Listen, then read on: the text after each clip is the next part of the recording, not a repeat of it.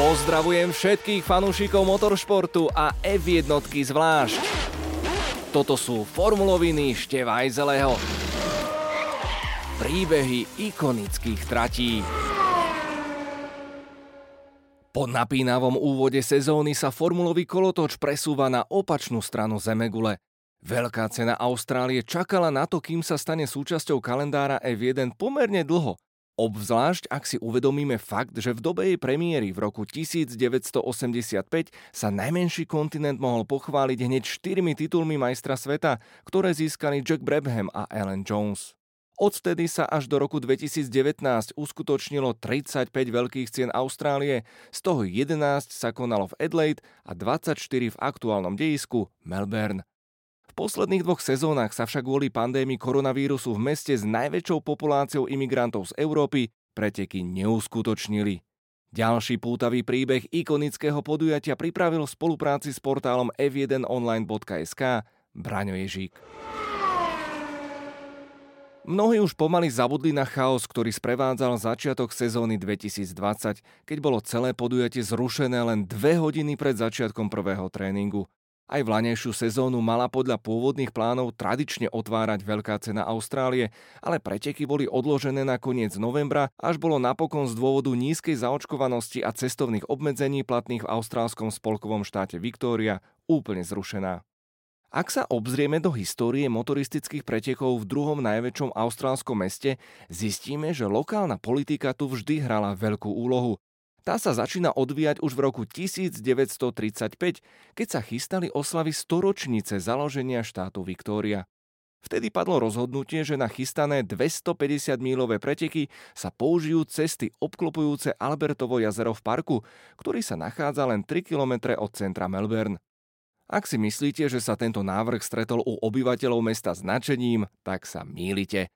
Opak bol pravdou a v priebehu júna 1934 sa v miestnych novinách rozpútala burlivá diskusia, pričom medzi hlavnými námietkami bol hluk, obavy o verejnú bezpečnosť a hlavne obava, že sa z jednorázovej akcie vytvorí precedens pre konanie ďalších pretekov v budúcnosti. Niektorí dokonca namietali, že konaním automobilových pretekov budú vážne obmedzené verejné práva. Promotér, ktorým bol austrálsky klub ľahkých vozidiel a riadiaci výbor Albert Parku zareagovali na túto kritiku dosť svojsky. V parku usporiadali tajné testy 8 pretekárskych aut vybavených tlmičmi na výfukoch. Testy boli vyhodnotené ako úspešné, keďže nezaznamenali ani jednu sťažnosť. Pozemok v Albert Parku však patril vláde štátu Viktória a tak sa spor dostal až na najvyššiu úroveň. Povolenie na preteky sa síce podarilo získať pod prísnou podmienkou, že pôjde o jednorázové podujatie, ale veľká cena sa v Melbourne napokon nekonala. Po druhej svetovej vojne vo svetle predchádzajúcich kontroverzií bolo preto trochu prekvapením oznámenie, že Albert Park bude hostiť veľkú cenu Austrálie v sezóne 1953. Ani to však nezabránilo ďalšiemu odporu časti obyvateľov Melbourne. Tento raz námietky smerovali k plánu postaviť oplotenie, pričom sa malo vyberať vstupné na pozemku, ktorý bol verejným priestranstvom. Veľkú cenu organizoval riadiaci výbor Albert Parku spolu s armádou, pričom zámerom bolo, aby polovica zisku bola vložená do pomocného fondu južného velenia, takže sa jednalo o akýsi druh charitatívnej zbierky. Táto skutočnosť napokon pomohla obmekčiť odporcov pretekov. Trať už vtedy viedla pozdĺž ciest okolo plitkého Albertovho jazera, ktoré vzniklo v roku 1864 zasýpaním ústia rieky Jara do mora. Jazero aj park dostali svoje meno na počesť manžela kráľovnej Viktórie. Na rozdiel od dneška sa však jazdilo proti smeru hodinových ručičiek. Preteky pred približne 70 tisíc divákmi, čo bol dovtedy najvyšší počet zaznamenaný na motoristických pretekoch v Austrálii, prebehli úspešne a bez väčších protestov. O trochu horšie to už bolo s uvažovanou charitou. Oficiálne totiž prešlo cez turnikety len 27 tisíc platiacich divákov. Zvyšok sa vyhol vstupnému tým, že obišiel sporné oplotenie. Organizátori tak po odpočítaní nákladov vykázali zisk len 2011 austrálskych dolárov. Vysoké návštevy sa stali pravidlom, keď si cestu na okruh každý rok našlo až 100 tisíc divákov. Svoj stály termín si preteky našli v marci, keď sa v meste konal festival Mumba. Až na niekoľko výnimiek tu pretekali prevažne austrálsky jazdci. V roku 1956, keď sa v Melbourne konali olympijské hry, preto najväčšiu senzáciu spôsobila správa, že sa nemajstrovskej veľkej ceny zúčastnia jazdci týmu Maserati, Stirling Moss a Jean Bera. Ustali aj protesty odporcov pretekov, k čomu prispela aj slávnostná atmosféra v celom meste, keďže preteky prebiehali súbežne s olympiádou. Deti sa zapájali do súťaží, v ktorých mohli vyhrať jazdu po okruhu so Stirlingom Mossom, zatiaľ čo dýchové kapely zabávali obrovský dav návštevníkov. Všetci boli zvedaví, či jazdec Maserati bude bojovať o víťazstvo s mladým Jackom Brabhamom a ďalšími významnými osobnosťami austrálskej pretekárskej scény. Angličan napokon preteky na 80 kôl vyhral a svoj druhý triumf pridal aj v 58. Málo kto však vtedy tušil, že kvílenie pretekárskych motorov v parku budú obyvatelia opäť počuť až v prvom tréningu Veľkej ceny Austrálie na začiatku sezóny 1996. Kým bol premiérom Viktórie Henry Bolt, riadiaci výbor Albert Parku už súhlas nedostal, čo na takmer 4 ročia fakticky znamenalo koniec motoristických pretekov v Albert Parku. Politici stáli aj za opätovným návratom Veľkej ceny Austrálie do hlavného mesta štátu Viktória. Jeho vtedajší premiér Jeff Kennett hľadal spôsoby, ako urobiť z Melbourne dynamickejšie a zaujímavejšie mesto. Plánoval podporiť cestovný ruch a miestnu ekonomiku prostredníctvom série významných medzinárodných podujatí. V rokoch 1988 až 1992 sa Melbourne uchádzalo o možnosť usporiadať olympiádu, Hry ale napokon získal hlavný mestský rival Sydney. Keď nevyšiel plán s Olympiádou, bola na ďalšom mieste zoznamu Formula 1. Preto vláda štátu Viktória poverila v roku 1993 Rona Walkera úlohou získať najrýchlejšie monoposty do druhého najväčšieho mesta Austrálie. Tento typický self-made man, ktorý začínal umývaním riadu a aut, viedol už neúspešnú kandidatúru na hry pod piatimi kruhmi. Bol však významnou osobnosťou liberálnej strany a medzi rokmi 74 až 76 aj primátorom Melbourne. Svoj rázný chlapík si hneď padol do oka s Bernie Ecclestoneom a dohoda o organizovaní veľkej ceny s Volkrovým priateľom Jeffom Kennettom bola uzavretá veľmi rýchlo. Presun veľkej ceny Austrálie do Melbourne znamenal aj zmenu termínu, v ktorom týmy Formuly 1 absolvovali každoročnú púť na druhú stranu Zemegule. Adelaide za každým uzatváralo sezónu, zatiaľ čo Melbourne ju s výnimkou rokov 2006 a 2010 každý rok otváralo. Hneď pri obnovenej premiére dosiahlo podujatie obrovský úspech. Počas víkendu v roku 1996 sa do Albert Parku prišlo pozrieť viac ako 401 tisíc divákov. Návštevnosť odvtedy neklesala, pričom v deň pretekov na okruh pravidelne prichádza viac ako 100 tisíc fanúšikov, čo z austrálskych pretekov robí jedno z najnavštevovanejších podujatí v kalendári.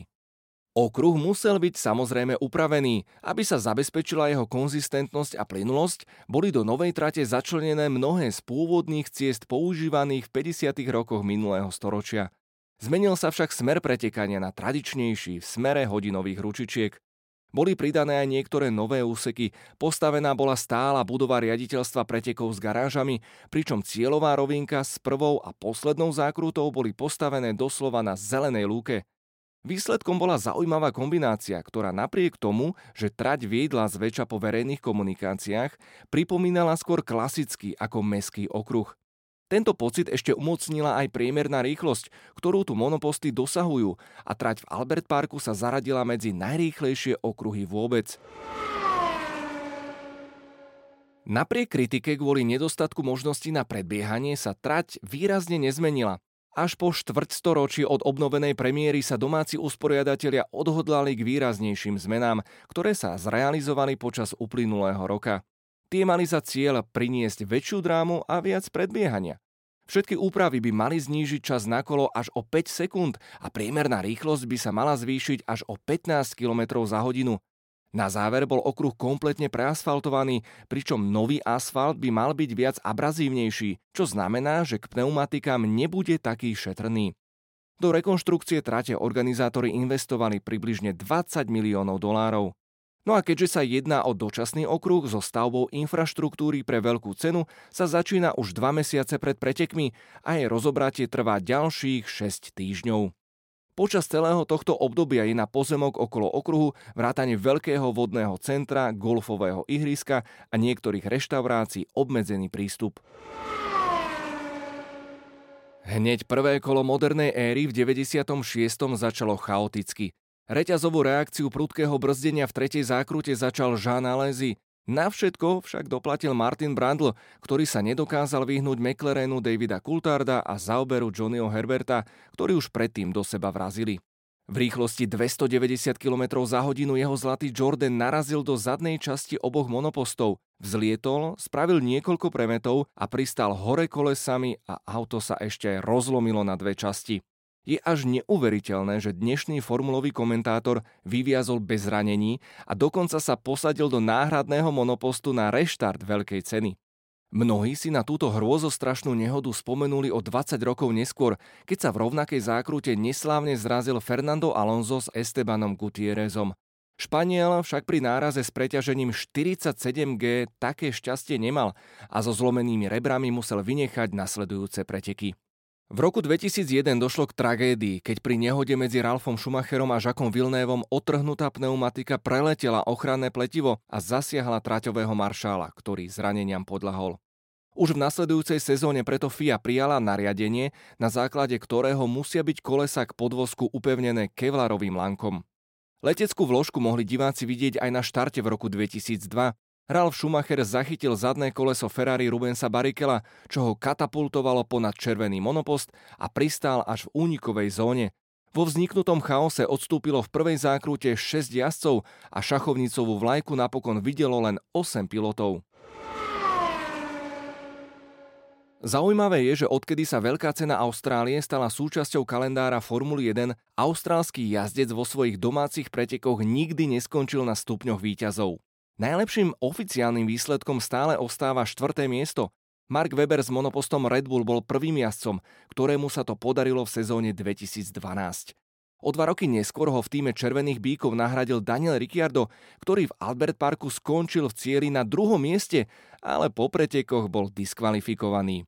Na štvrtej priečke skončil aj v sezónach 2016 a 2018. Za každým sa tak stalo vo farbách Red Bullu. A na svoje premiérové víťazstvo na tejto tak trochu začarovanej trati stále čaká aj uradujúci šampión Max Verstappen. Ďalšie zaujímavé informácie a príbehy nájdete na redbull.sk.